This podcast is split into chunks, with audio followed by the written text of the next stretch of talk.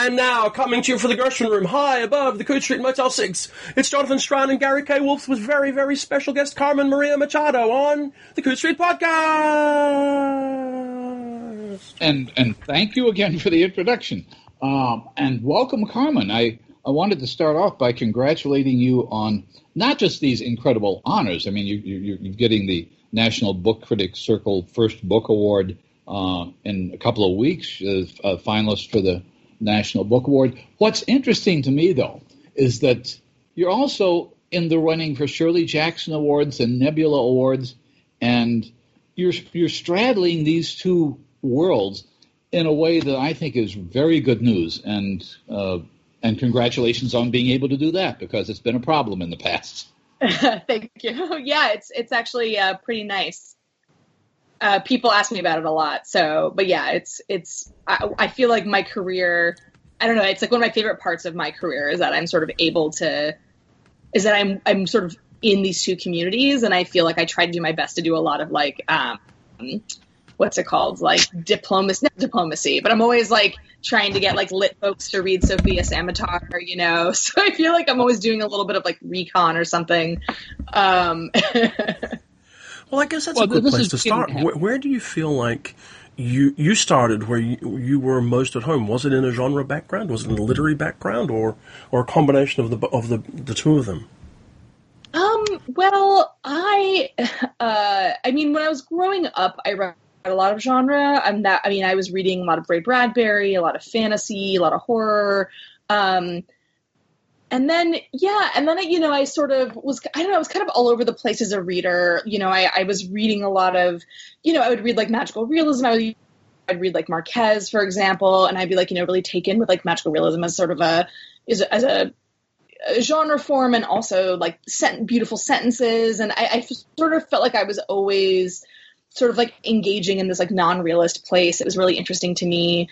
Um, and then yeah, and then you know I went to the Iowa Writers Workshop for grad school, and um, Mike's, and it was funny because I when I was sort of I was sort of writing like I started reading a bunch of like realist short stories, and I was trying to write them, and everybody mm-hmm. was like, well. You know these are these are fine, but like you know, it, your stories get really interesting when you sort of write like moments of non-realism. Like that's when your stories really like spark and come alive. So you should you should like try that. And also you should read all these people. And they were like you know you got to read like george saunders and kelly link and karen russell and helen oyeyemi and shirley jackson and angela carter. Um, and so yeah i just started reading and then sort of just fell into this like amazing hole of of i don't even know what to call it like i just called it a happy hole which sounds really weird but like a i was just suddenly like reading nonstop like all of these people who i had never read before and then yeah, and then like halfway through Iowa, I um this dear friend of mine, EJ Fisher, who I didn't know he he came to the Iowa Writers Workshop and was like, "Have you heard of Clarion?" And I was like, "No." Um, and then suddenly I had this like introduction to the genre world. So I feel like it was sort of like my earliest reading experiences were sort of genre based, but I feel like my earliest sort of literary community experience was more lit based, and then I sort of found the genre community. So I feel like it's been sort of a weird, um, a, a weird mashup um, in various ways, depending on if you're talking about like the actual genre itself or like the communities that are around them. Sure. How important was something like Clarion to you? I mean, Clarion was amazing in that I felt it was really nice to sort of get like all of those all those different teachers with all those different sort of areas of expertise kind of all at once. Um, and I felt like, I mean, you know, I had just finished up at school. And so, you know, it wasn't as if the workshop part was new to me or, you know, because some people came to Clarion and they had never done a workshop before. But like by that point, you know, workshop was kind of old hat for me. Um, but I really loved getting to like work with all those teachers and like meet all my Clarion classmates and just like play around in a bunch of different genres and also be forced to write like so many stories all at once, most of which were pretty bad, but a couple of which were not mm-hmm. bad. Um, so yeah, so I feel like Clarion for me was like less about sort of, um, oh, this is so new and exciting, which it is for some people, but more it was just like a way for me to just like really just like get out there even further than I already was. Um, Right. So yeah, yeah, I really loved it. Yeah, there, there have been a number of writers who, who went to Clarion as students, more or less, I think, to cement their what they were already doing or give validation. Right? I think uh, Jonathan, you can correct me, but didn't Margo Lanagan go to Clarion as a student before she taught there, and she'd already she did, yeah, absolutely, yes, she did. So that kind of thing uh, is fascinating. I, your experiences at Iowa are interesting because I'm guessing that 20 years earlier at Iowa, uh, you wouldn't have been sent to the likes of George Saunders or Karen Russell. Um, there was a tension there between genre and non-genre. People like Joe Haldeman went to Iowa, uh, and yeah, yeah. I, I think yeah, I think the tension was there like 20 years ago, but also like the current director of that program has been the director for over 10 years now, Sam Chang, and she's like amazing. And um, yeah, like uh, when I was there, half my classmates easily were writing non-realism, easily. I remember um, uh, another writer who reminds me of well, who you reminded me of. One of the things I wanted to say, and I I, I didn't say this when I wrote the review, but when I was reading her body and um, other parties, I had this feeling, which is a feeling I really like to get, uh, of I didn't know you could do that. The last time I got that feeling, I, I, can remember the last two short story collections that gave me that feeling. One was fairly obviously Kelly Link's first collection, Stranger Things Happen, and the other was uh, Mary Rickert's uh, Map mm. of hmm. Dreams, which you may or may not know. Uh, no, I do not. Wait, what's the name of it? M. M. Rickert. She writes under the initial M, um, and she has three collections out. Uh, it was interesting because she also was did not have a degree in writing at all, uh, and had been told by various people to try to keep these fantastic elements under control. And she's doing that. Finally, Gordon Van Gelder said, "No, let them loose." she was uh, she won the Crawford Award several years ago. So, the, so there is that sense of just uh, wonderful experimentation in these stories, which um, which it does remind me of Kelly Link, but it reminds me all the way. Well, If I go back before Kelly Link and and M. Rickert and yours, the I'm going back to my high school years practically when I discovered Donald Barthelme. Um, mm-hmm, mm-hmm. And there's there are a couple of stories, actually not the ones in the collection, but some of the other ones, uh, like well your your comic piece on rabies that look a lot like old classic Donald Barthelme. Mm-hmm. Yeah. Um, I, I also feel like there's a lot of um, yeah, there's that sort of genre of like postmodernists that are like really interesting to me. Um, and I also, you know, there's like writers like Kevin Brockmeier, who was like sort of in that Kelly Link era, where it was like that sort of like literary genre fiction that like played around with form a lot and also just like experimented with like a lot of modes. Um, like his his collections are like that too. So when did you actually start selling fiction? Because you've been writing nonfiction off and on for a long time. Oh, it's actually the opposite. I actually wrote fiction long before nonfiction. Mm-hmm. So let's see. I sold my first story. Ooh, God, when was that? 2011, probably. Was that um, difficult at parties or before difficult at parties?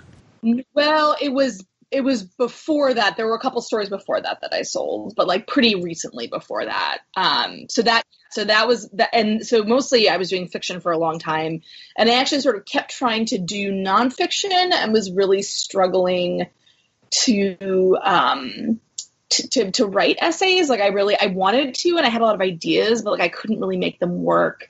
Um, and then yeah, about maybe about four years ago, I started publishing essays. Um, and I, I am still, I remain like I'm very slow at nonfiction. So like fiction, I can tear through a draft of a fiction story pretty quickly.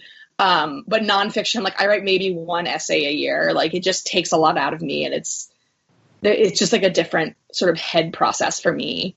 Um, yeah. One, one of your essays, which I thought was fascinating, was one I think was in the New Yorker about about Lois Duncan. Oh yeah.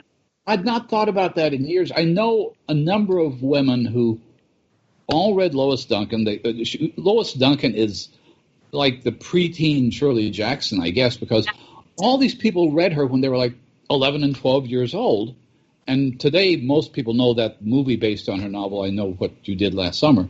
Uh, mm-hmm. But I wonder if that reading something at that young age that was so kind of cross genre even then made you think about story in a different way. Yeah, I mean, she her novels were really interesting to me, and you know, she I mean, she wrote. I mean, you know, I read them in like the '90s. She wrote them in like the '60s and '70s. Um, but yeah, no, I, I really, I mean, something about her work, you know, where it was always like, you know, she centered young women's lives. There were always these very like eerie. It wasn't always non-realism. Like some of her books were just like sort of thrillers. So like yeah. Killing Mr. Griffin, right, about these kids who accidentally murder their English teacher. Um, so she just had these like really in- this really interesting sort of psychological and horror sensibility that I just found very very intoxicating. Like a little bit gothic.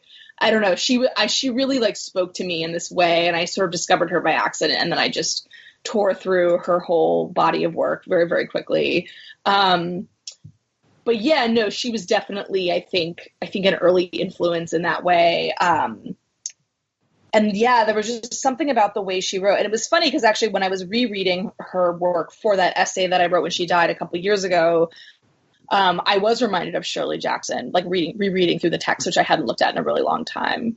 Um, yeah, there's just something about her sensibility that's really fascinating. I mean, like she wrote mostly novels. Like the writer whose short stories really changed the way I think about writing were uh, Ray Bradbury, who I also read a lot as a kid. Mm-hmm. Um, there was this one particular Ray Bradbury collection from like the 80s, this really big like omnibus that they had at my library, and I checked it out constantly.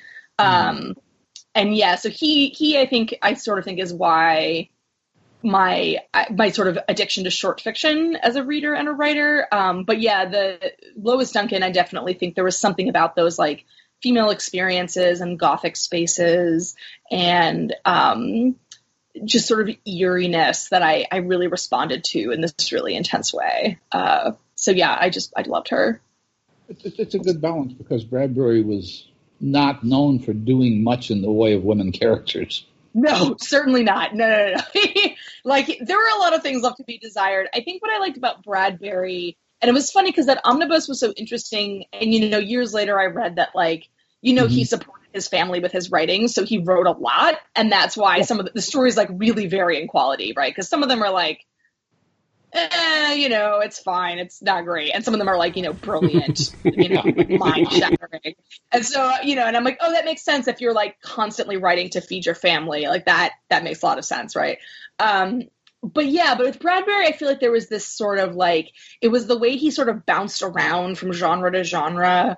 And the sort of the eeriness of his stories and the way they sort of hinged on these like very strange little turns um, and metaphors and i don't know I, I, found his work just really yeah it's certainly certainly not much in the way of female characters um, but i definitely really really loved um, I don't know. There was like a sense of play in his work that I always found very interesting. And I don't think only as an adult that I really realized what that was, like that what I was responding to. But as mm-hmm. a kid, I just I found myself reading those stories over and over again. Like I just couldn't get enough of them. Um, so.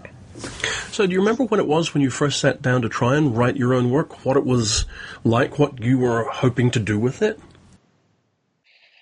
Well, I mean, I feel like there's been like several sort of phases of that. Um, so, I mean, when I was in college, you know, like I was trying to write, but I, I, I, I had trouble with like, I guess structure or like plot. Um, you know, I, I like I couldn't figure out how to like tell a story beginning, middle, and end.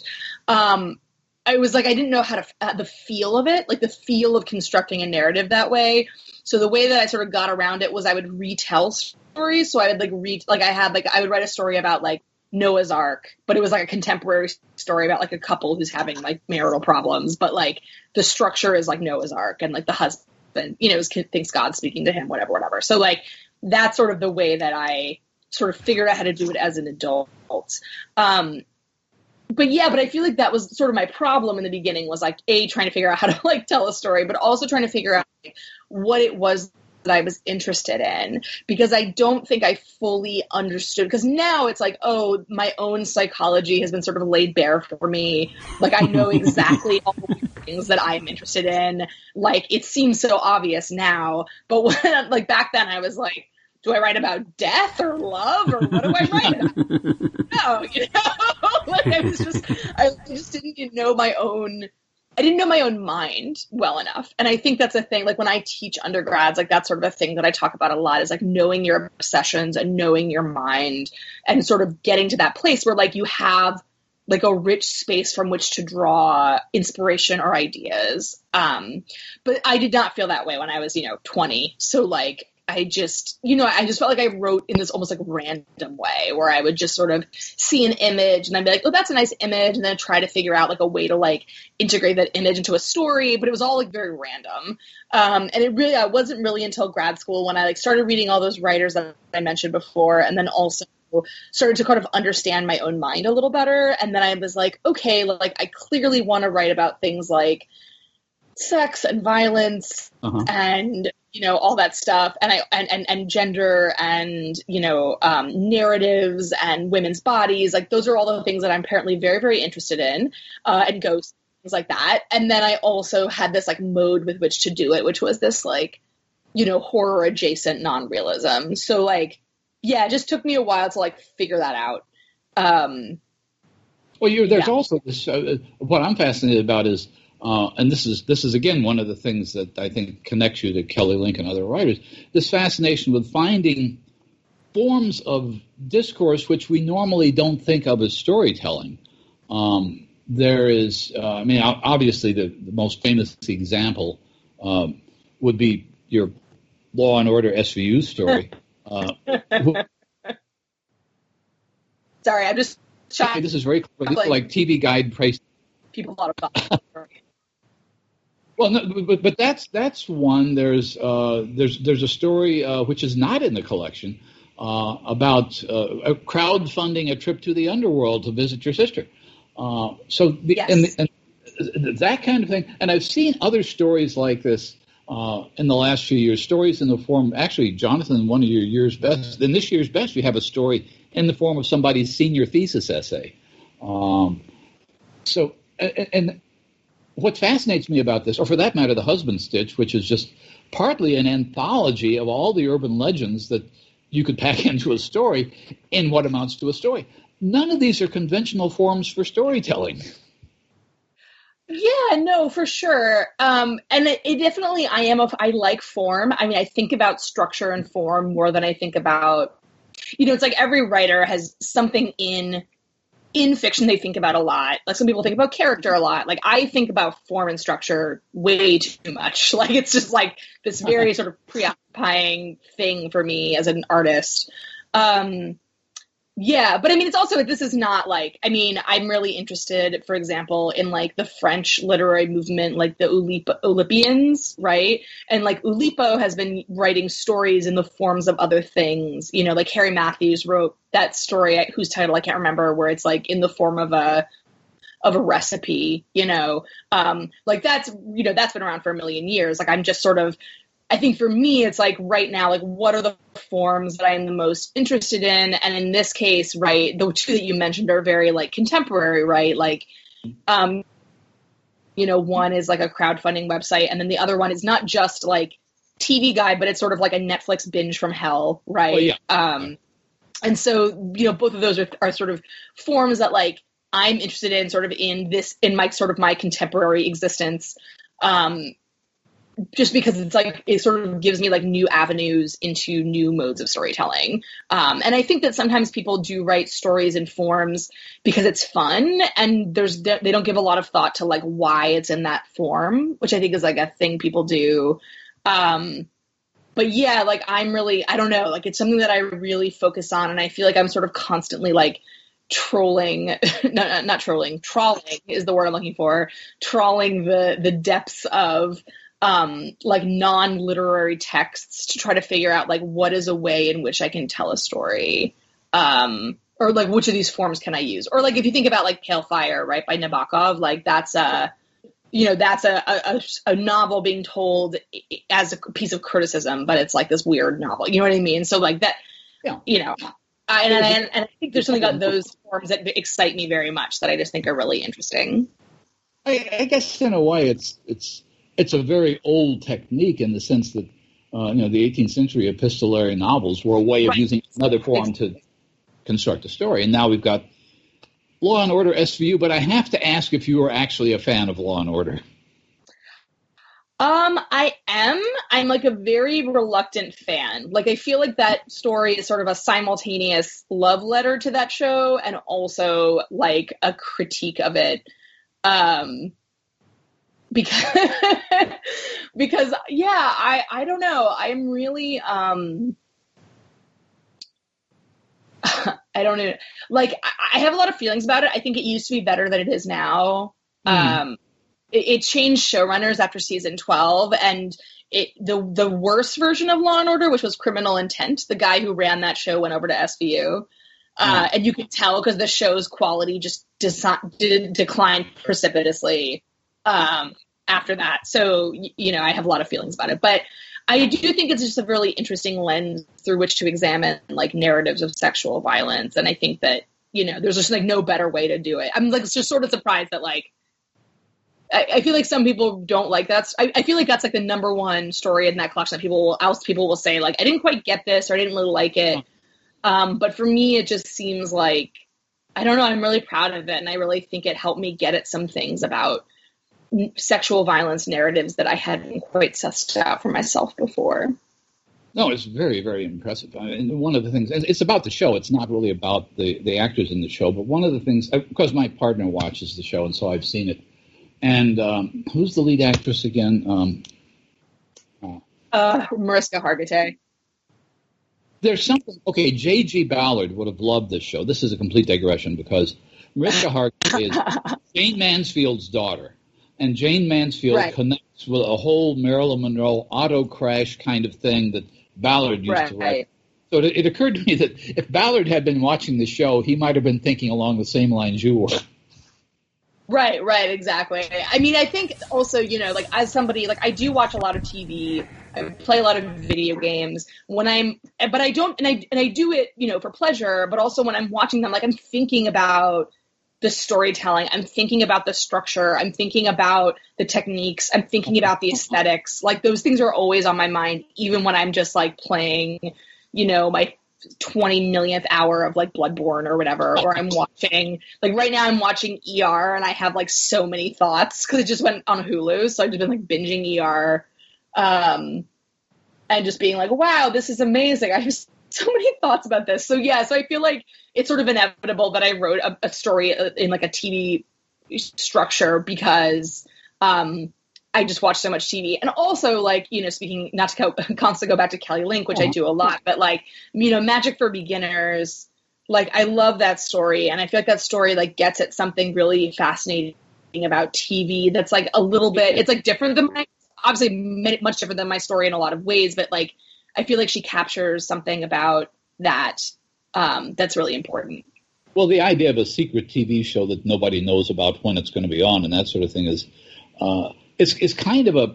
There have been a few stories like that. Daniel Pinkwater wrote a story like that. One of his children's books, Lizard Music. Oh, Daniel Pinkwater. God, I haven't thought about him in a long time.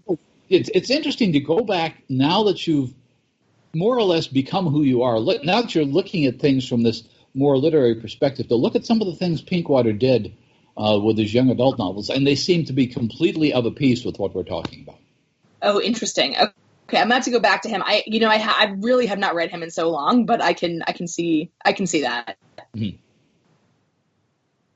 So. There was another story. Uh, the other thing we, we've we talked a little bit about, uh, you know, connections with these kind of marginal things like Shirley Jackson.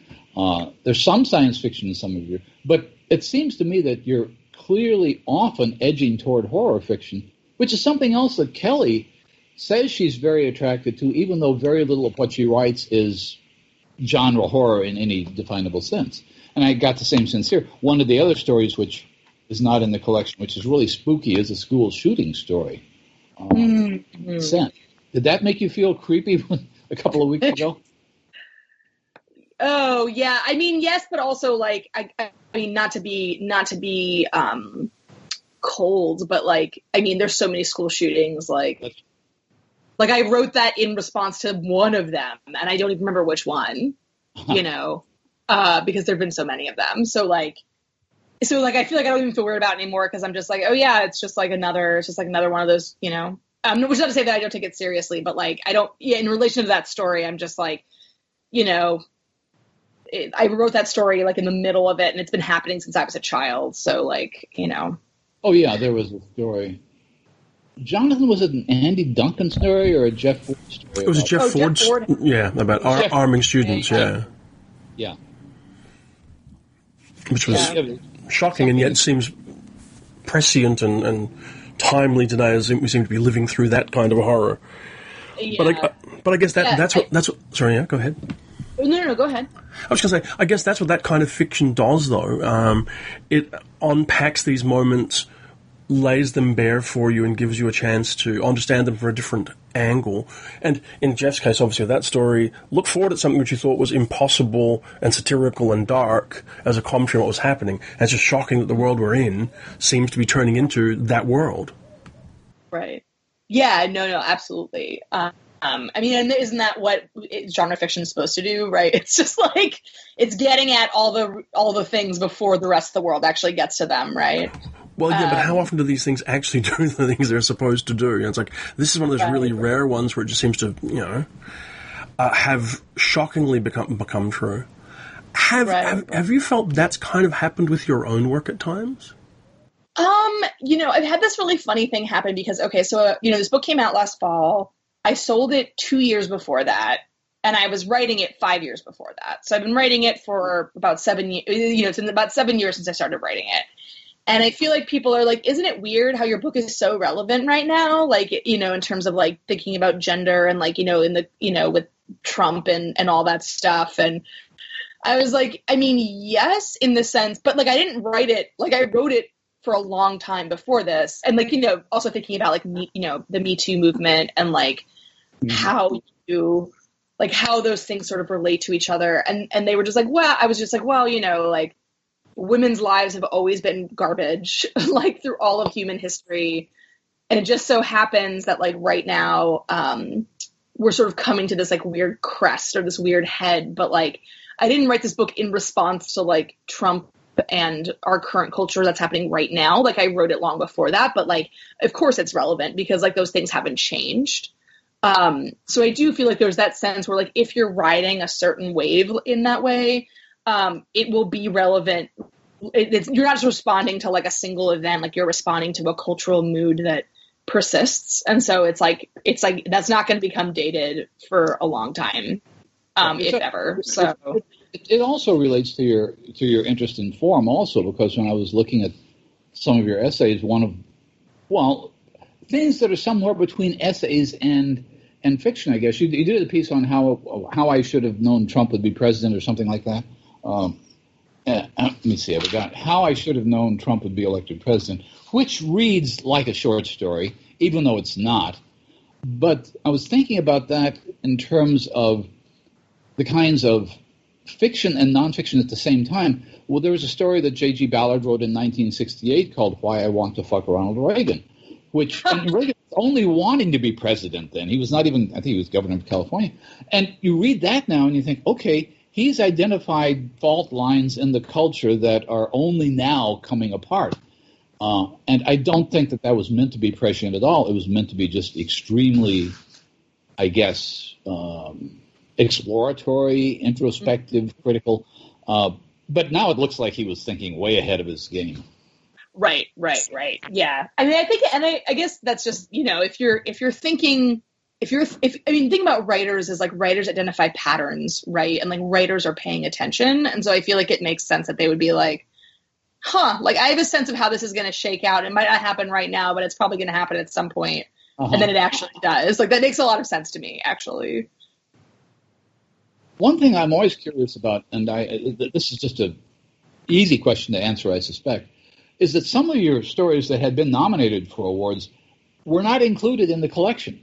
And I remember asking another writer, I think it was John Crowley, why he left out one of my favorite stories, and his answer was, I'd already sold the collection and got the advance, and I wasn't going to give them another story for free, which makes all the sense in the world. Yeah. Oh, that- interesting. Um, so yeah, so I guess um, no. So actually, the reason that there's like a lot of stories that are not in the collection is just because, you know, I think of a short story collection as, you know, not just like a number of short stories that happen to be in one book, but like stories that are sort of in conversation with each other. Um, so, like for example, like "Help Me Follow My Sister into the Land of the Dead." While I absolutely love that story, like is not in conversation with the stories in the collection. I don't think it would have fit. I think it would have been weird to have it in there, and I did not want it in there. Um, mm-hmm. Similarly, Descent, like again, a story that I love, but like just does not belong in that collection. Like it doesn't really speak to those themes in a way. But like, and there, it's possible that I would write uh-huh. another collection that would be dealing with themes from um, that would actually fit. Do you know what I mean? So like, yeah, like I wanted, I wanted them all like rotating around this sort of very tight, like this almost like tight little universe, you know, where it was like bodies and sex and gender and like it was this very, very, very like focused sort of theme. And so yeah, so I just left, I just left stories out that didn't. Well, I guess that really touches on something I wanted to talk specifically about is how did you come to, what was the process for starting putting together Her Body and Other Parties? Where, where, where did that start in your life? And what were you, I mean, you've touched on it a bit, what were you hoping to put together with that book as a, as a thing, as your, your first ever real book in the world? Um, you know, I mean, I was in grad school trying to put together my thesis, which was like short stories. And so the, the, thesis that's at Iowa actually has the same title, like the thesis, the bound thesis in the library, which like nobody will see unless you're like physically in the University of Iowa library. Um, and it has the same title, but like the, um, and there's like three overlapping stories and that's it. Um, and so yeah, like I, you know, I, I, I sort of like had this book and then I graduated and then I was like, well, like this collection is not like I could take away most of these stories and like because they're not great, but there's a handful that I would leave in there. It was I think it was especially heinous, difficult at parties, and real women have bodies. Mm. Um, and then I just started writing new work that either fit or didn't fit into the collection. So like I wrote the husband stitch, and I was like, oh wow, this totally fits in this collection. Like it just makes sense that I put it in there, so I put it in. And then you know, at some point I wrote help Me follow my sister into the land of the dead which was commissioned by john joseph adams. And i was like i love this story but i don't think i'm going to put it in the collection. Like it doesn't really fit. Um, and so yeah i would just sort of like as i was writing stories would just stick them in or not stick them in. Um, and then at some point i had a book's worth. Um, and then i decided that that's that was a time to sort of go around and try to try to sell it um, so. Was, there, was there a moment in, in the process where you looked back and you thought, or you looked at what you had, you looked at the manuscript and thought, this was a complete, full sort of a statement that you wanted to make with the book, that it addressed these issues about sexuality, about gender, about horror and violence that you wanted to talk about? Yes. Um, it's funny. So actually, I um, I went on submission. So I had there was actually so the story Eight Bites in the in the collection was the last one that I mm. the last one the last new one that I wrote. Um, and I was working on it when we went on submission, and so it was not in the, the the first round of submissions for that collection that my agent sent out. It was not in that collection, and um, because it was still in progress, and so you know it went through like a lot of major publishers and there was a lot of like we really like this but you know um, sort of stuff that kept happening. Um, and i was like okay so this is like not happening. So then my agent was like let's regroup you know let's let's think about some of the large independent publishers like Graywolf and coffee house and tin house and those folks. Um, and i was like yeah i was and then like in between that happening because it just took a long time i said you know i actually just finished this story eight bites let's throw it into the collection because I actually feel like I wanted to write about fatness, but I, I, you know, and there wasn't really much about it in the book already, and so it felt. And then I did, and I was like, oh, that feels complete. Like that feels like the sort of note that I needed to hit that I hadn't hit before. That's a thing that I think about that would have fit in the book. Um, and then yeah, I remember looking at it being like, I'm really proud of this weird little thing that we're sending out that no one wants. and then you know obviously I think Graywolf bought it, and I was very happy. But um, well, I was going to say, I mean, yeah. when did that happen? And was there that sort of classic feedback that you're led to believe happens, like, you know, wouldn't you rather sell us a novel first, all that kind of a thing? Yeah, I mean, you know, a lot of publishers asked about novels. I mean, yeah, the reality is right that short story collections just don't sell as well, and so you know everyone wants everyone thinks of it as like a courtesy to like publish a short story collection you know even though like i love short stories like i love collections. I will pick up a collection over a novel any day of the week. Um, but but yeah like i uh uh yeah so i was getting that and, or, or you know or people would say like we really love this but we already bought a collection for this season or like we really love this but you know whatever. Like it, it was mostly, I felt like it was mostly about the fact that it was a collection. Like a lot of people were like, I really wish I could buy this, but like, you know, that's just like very, uh, you know, it's like publishing. It's it's hard to it's hard to take risks. Um, and it was a it was in every way it was a very risky proposition. And so yeah, and then we just got to Graywolf and they really loved it and they were willing to take that risk. And you know, they were an independent, you know, they're a large independent publisher, but they're still an independent publisher. And so they had the ability to kind of take take a, a different risk than like a, a major house. Um, yeah, and when I talked to the editor, like his vision for it was so clear. Like he was like, I just really love this, and here's what I'm thinking about with edits, and like, and he just was really speaking my language, and I was like, yeah, let's do it. Um, so yeah, you know, it worked out really well, but definitely the fact that it was a collection was, you know, when I was looking for agents, I had the same problem. Like agents, most agents did not want somebody who, uh, uh, you know, who hadn't um, written a novel yet. Yeah, yeah, yeah. And, and, yet it was possible. I mean, uh, uh, just to, to their credit, I think Small Beer has done a good job of bringing oh. up. Uh, and, and, and as a matter of fact, they reprinted one of Mary Rickert's. They've done Ted Chiang. They've done Christopher Rowe. Uh, but again, you're right. It's a small press. They can actually make money doing that in a way that a large house will will, will look at it and say it's peanuts. It's not worth our effort. But you started out with Bradbury who wrote, you know, one not his novel was not as good as his short stories. It wasn't bad, but basically his life was that of a short story writer. And I think of George Saunders, whose life has been that of a short story writer. He gets lauded for a novel, which is actually about 700 short stories. Uh, right, right. yeah, I mean, certainly the sort of the designation, and I mean, I think about you know right now I'm working on several projects, but among them is a a novel and stories. Um, and you know i'm thinking about them as short stories like i'm completing them as short stories. And so that's just how i'm thinking about them. But like you certainly like i imagine that if that's the next i mean whenever i sell that book if i finish it like people will want to think about it as a novel because it's just easy it's easier to sell you know?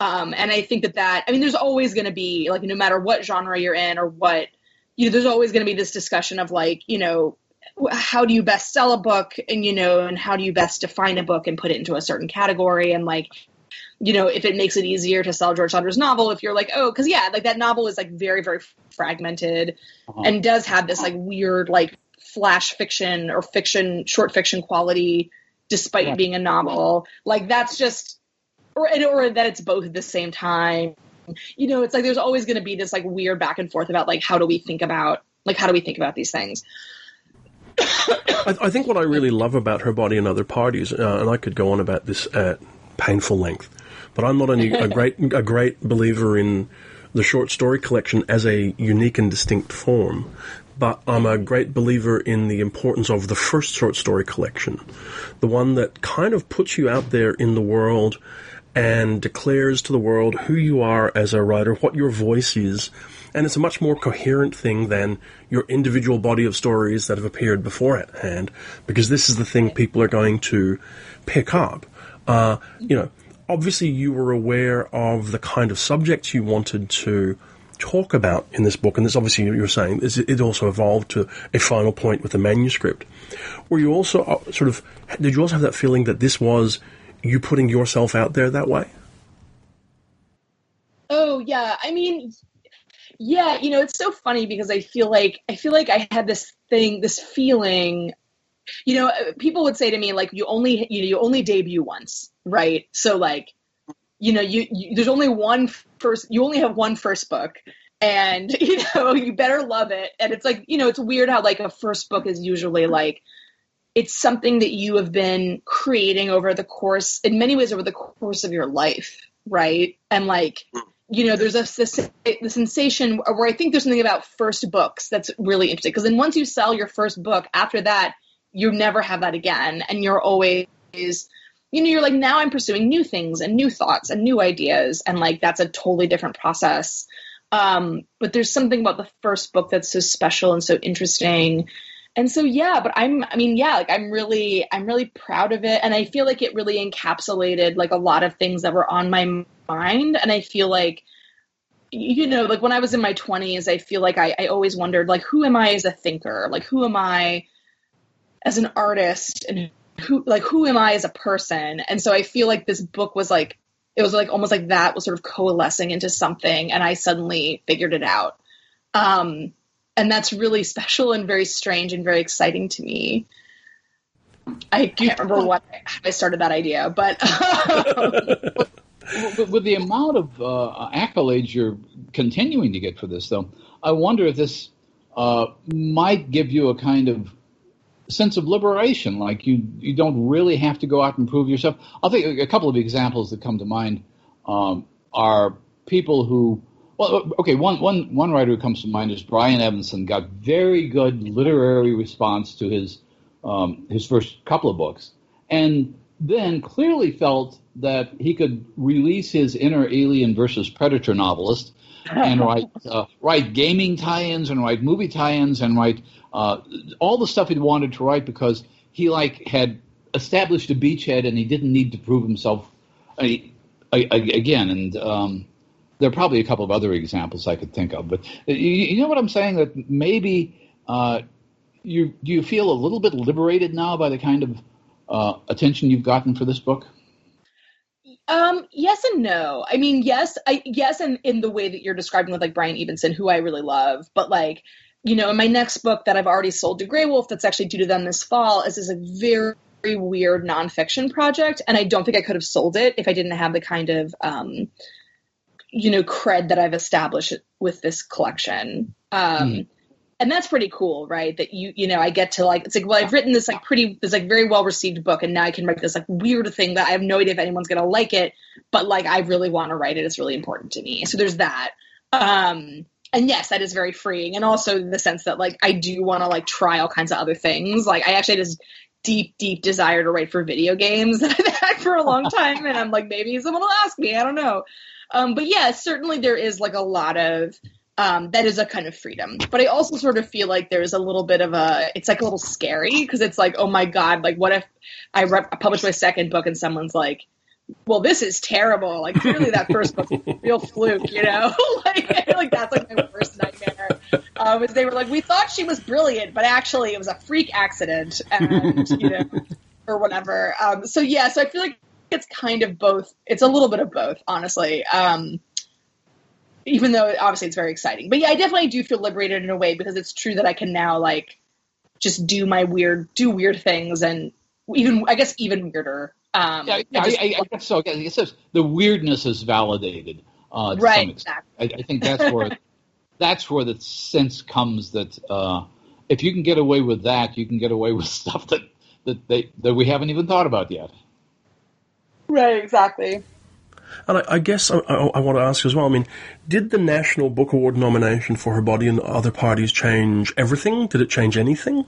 You know, sort of did the world sort of completely transform uh, after that? Um, I mean, it did in the sense that um, it has made a lot of things easier, um, and it sort of like it sort of like opened up a space for me in terms of like traveling to events and like you know like it, it, it sort of just yeah just gives me an opportunity just to like be out there in this certain way um, and it also was the first award the book got. Or I mean, it didn't. I was a finalist, didn't win it, but like you know, it was the first the first award that the book had received because like you know the National Book Awards come so early in this in the award season. Like it's funny because now now with the Crawford, it's like now we're entering into genre award season, which is like totally different. But like the lit award season has been happening. It's like weird how the timing is different. Well, yeah, from my perception, um, was was, was uh, her body and other parties actually published when it was nominated for the National Book Award? Was it out?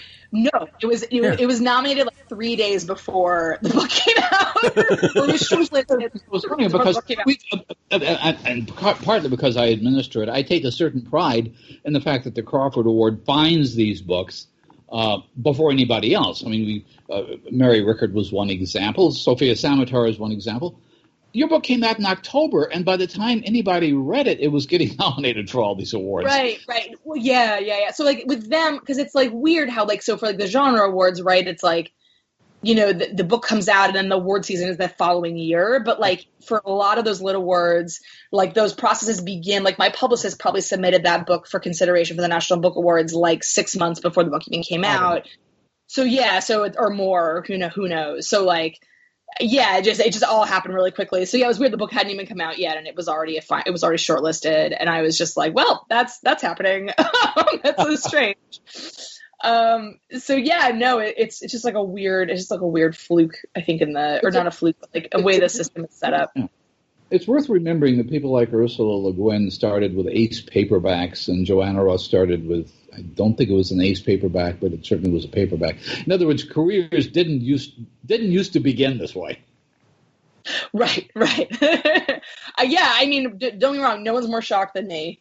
I, I don't fully understand it either. I, you know, I, I just, it is what it is. I don't know. There was another essay that you'd written. Uh, I can't remember where it was or when it was, but it was, it was an account of uh, Joanna Russ's "How to Suppress Women's Writing," which was interesting to me because the, the, the, tone of the essay was that this is a book that not very many people know, except science fiction people. Mm-hmm. And the science fiction feminist community, that's practically a Bible. I mean, that is a very well known right. uh, work. And her criticism is I just am looking at a manuscript about her work now. Her criticism is astonishing. And yet, she again is somebody who never managed to get, she, well, she did to some extent but never really managed to get outside of the science fiction writer ghetto, um, which I thought was, yeah. yeah, I think. Yeah, I mean, honestly, that book, like that book is so good, and when I when I think about how like no one's right, when I think about how no one outside of this really specific area has read it and I think about how important that book would have been to me if I'd read it in college. Oh, you yeah. know, I mean, I just want to like throw it at everybody. I just want to like buy like a gun, you know, or I should say like a book gun and just like blast copies of it, like literally like just like a t-shirt gun, like just out into the audience, be like, here, like you get a book and you get a book and you get a book. Like everybody gets a copy of this book. Everybody should read it. Um, yeah, it's like weird to me how it doesn't have like, it just doesn't know, you know, like other criticism, and I, I don't under, I just don't understand it. Yeah. So let me ask you then.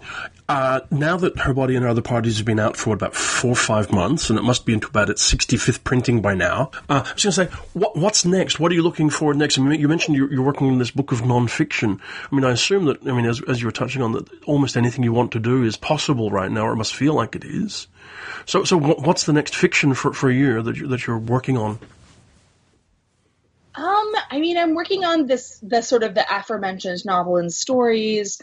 I'm working on a, a YA book. I'm working on this nonfiction book. Like I, am I sort of have like writer ADD. Like I'm kind of all over the place. Like I, I work on multiple projects at once. Like I can't focus on a single thing, and it's just the way that I write. Um, it's just the way that I create. So, um, yeah, so I, I don't know. So like the, I mean, the, the the the nonfiction book will be coming out next because I've sold it and it you know it's due to my publisher. Like that I have to finish.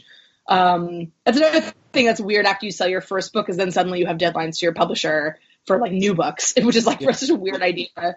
Um, but yeah, so so yeah, so that's but then after that I don't know what's coming out next. And I also have like a book of essays started. Like I'm just sort of very slowly like creating a bunch of other projects. Um, and I luckily am going to be um, at a residency this summer, and then um, I won the Bard Fiction Prize, so I'm going to be on Bard's campus in the fall, um, and that that just means that I'm able to. Thank you, uh-huh. thank you. So yeah, so I'll be able to just like work on everything. So hopefully I'll finish something. That's the plan. Say hello to Bradford Morrow. He's one of these mainstream writers at Bard. He runs the writing program. Yeah. And yeah. he's yeah. very interested, very interested in genre fiction. He's a good friend of my friend Peter Straub. He's written sort of fantastic. He's somebody who started out very much in the mainstream and now wants more and more, it seems to me, to do the sort of thing you're doing. And his novels, uh, some of which are very good, Trinity mm-hmm. Fields, increasingly have these sort of fantasy tendrils growing up in them. Uh, they're not fantasy yeah. novels. You know what I mean? Right. Yeah, he was one of the judges for that prize. Um, oh. So. And the editor yep. of Conjunctions, which has been a very genre friendly journal for the last several years yeah. now. Karen Fowler's yeah. been, Jeff Ford, and so forth. So, so th- that's a good, healthy sign, I think. Yes, yes. well, it looks like we're getting towards the sort of the, the top of our hour, so it might be a, a, time to, to to wind up. But I'd just like to first of all congratulate you again on her body and other parties, and to thank you so much for taking the time to join us today. Of course, thank you. excuse me. Thank you so much for having me. And Gary, I and guess that's that's us for another week. That's us for another week. We could go on for another hour or so because there are a lot. I know. but fortunately, you and I will be able to see each other at ICFA when you're receiving this year's Crawford Award. Yes, uh, I'm very excited. And that'll be a lot of fun, and we can talk to some of the people we've been talking about tonight. Um, yes. but and, and and then we expect we expect fully that you'll be nominated for other in genre awards before the year is out. It's I hope so. But it, it, it's it's just great that somebody can get nominated even already for a Shirley Jackson and a Nebula and a National Book Award at the same time because that would have been astonishing to Ray Bradbury to think that could happen. I um, know. this is a parenthesis also but we were talking about this when when Le Guin died, and we were looking at all the honors. And of course, she had the National Book Medal, but she never got a National Book Award. Bradbury got the National Book Medal, but never even got nominated for a National Book Award. Right. Uh, right. So now it seems that maybe the stuff people actually write gets nominated before they have to become legends. well, on that cheery note, Gary, thank right. you once again, and uh, hopefully we will see you down the road somewhere, maybe at World Fantasy, and of course, Gary will see you at DICFA. Yeah. Okay. Yes, excellent. Thank you. All right, and Gary, thanks so much. Have a good night. You too. Good day, thank Jonathan. okay. And Gary, uh, we will talk to you next week. Until then, this has been the Coode Street Podcast.